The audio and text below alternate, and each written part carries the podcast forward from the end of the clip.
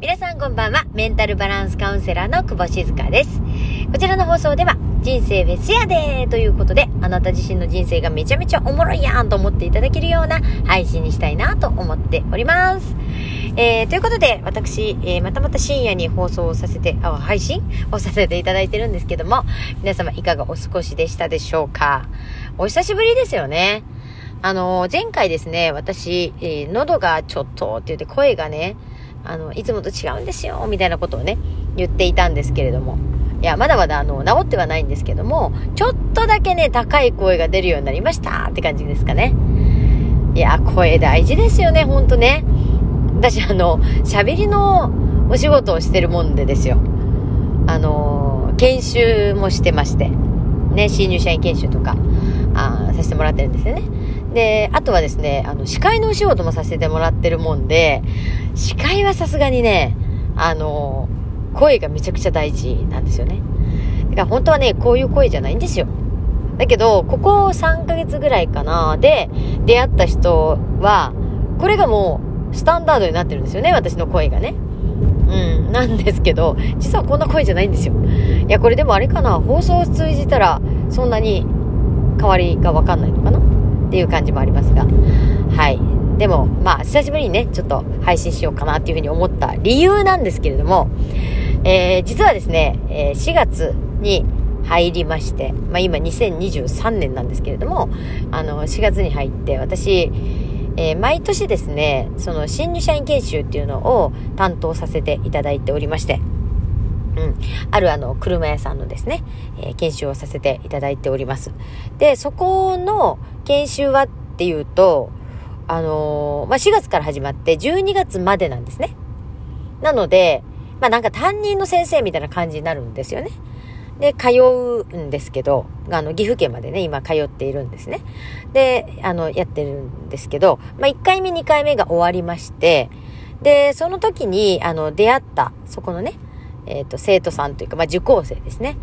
の話を聞いてました。あの、私をですね、駅まで送ってくれる、あの、運転手要員みたいな感じで、送ってくれる、送ってくれた女の子がいるんですよね。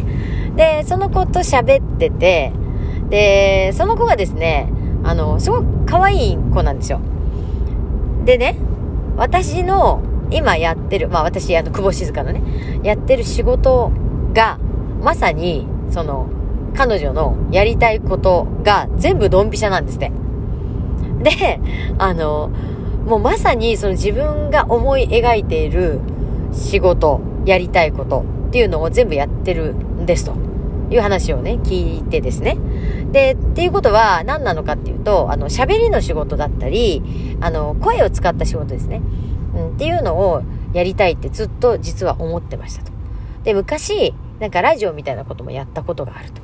っていう話があって、あの、朗読とかな、うん、やってましたと。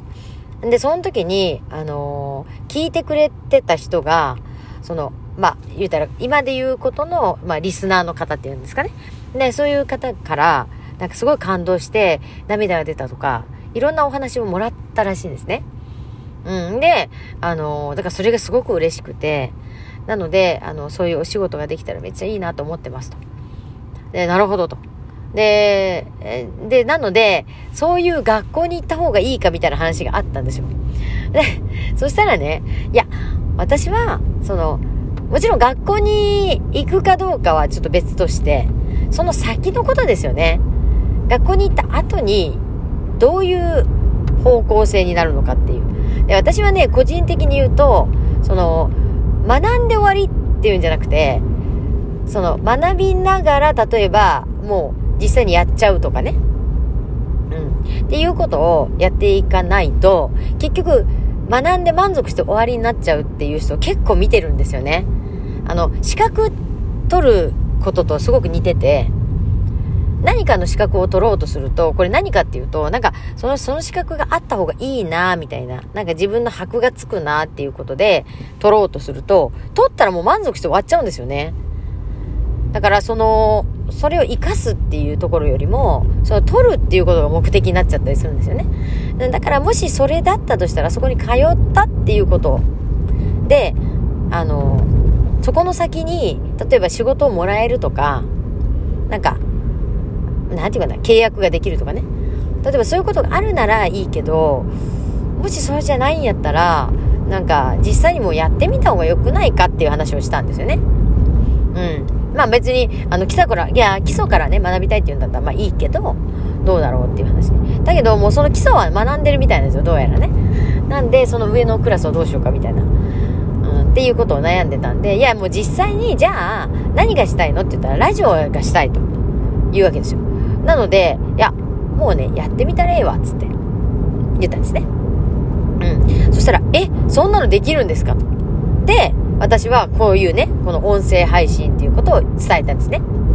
だからその彼女は、そんなのがあるんだと。って言ったんですね。で、私は、あの、知ってると思ってたんですよ。 Spotify とか、あのポッドキャストとかね、あの、知ってる？って言ったら、いや、わかんないですと。で、 Spotify は、あの、知ってますと。